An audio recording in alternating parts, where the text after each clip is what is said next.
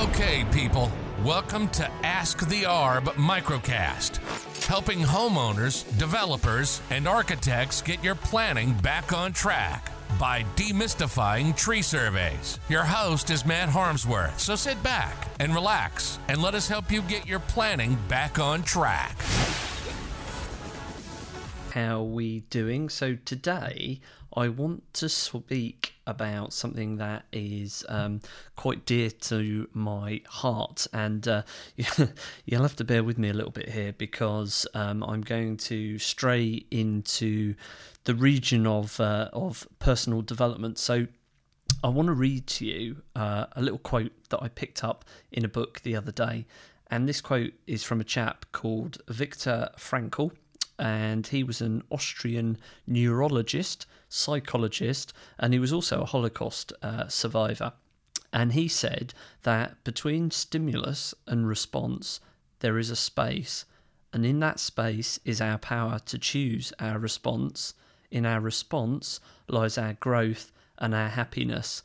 And I just want you to think about that for a moment because what we see over and over again uh, on the planning application side of the business is that people submit their planning application off the back of advice from maybe their planning consultant or their architect without a tree survey, even if there are trees on or adjacent to the site.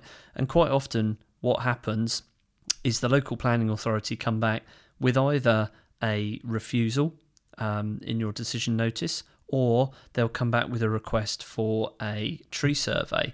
And, you know, I get it. A lot of people will bang off an email straight away to the local planning authority. Why have you come back to me at the last minute requesting this? Why did nobody tell me that I needed this? And you might even attempt to submit the information yourself, which just won't be up to standard. Um, you know, and, and quite often especially at the moment in this uh, COVID times, the local planning authority could have sat on your application for six weeks. It'll be the 11th hour, and then they come back and say that you need a tree survey or a preliminary ecological survey or some sort of highway survey or a bat survey, you know, and I get it. It seems like the whole world is against you, and you're likely to respond angrily with an email to the local planning authority or your planning consultant, and you know, you're going to respond angry. So I'm saying to you now today, just stop, reach out to a professional environmental consultancy, try and get an understanding of the issues, and take that space between stimulus and response to consider your approach. Because ultimately, look, you don't want to you don't want to damage your um, your chances at getting that planning consent. You know, don't get pissed off. You can't change the local planning authority's decision.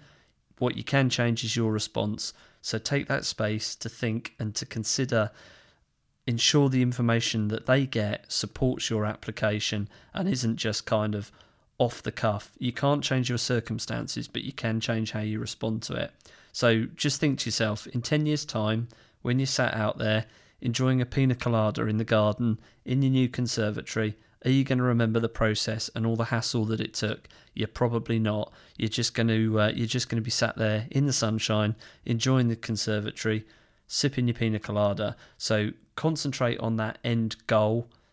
Don't respond angry, and that's all I've got for you today.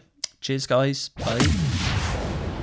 You've been listening to Ask the ARB. Your host was Matt Harmsworth. To get your planning back on track, the next logical step is to go to www.go-roavr.co.uk right now and get your instant quote today.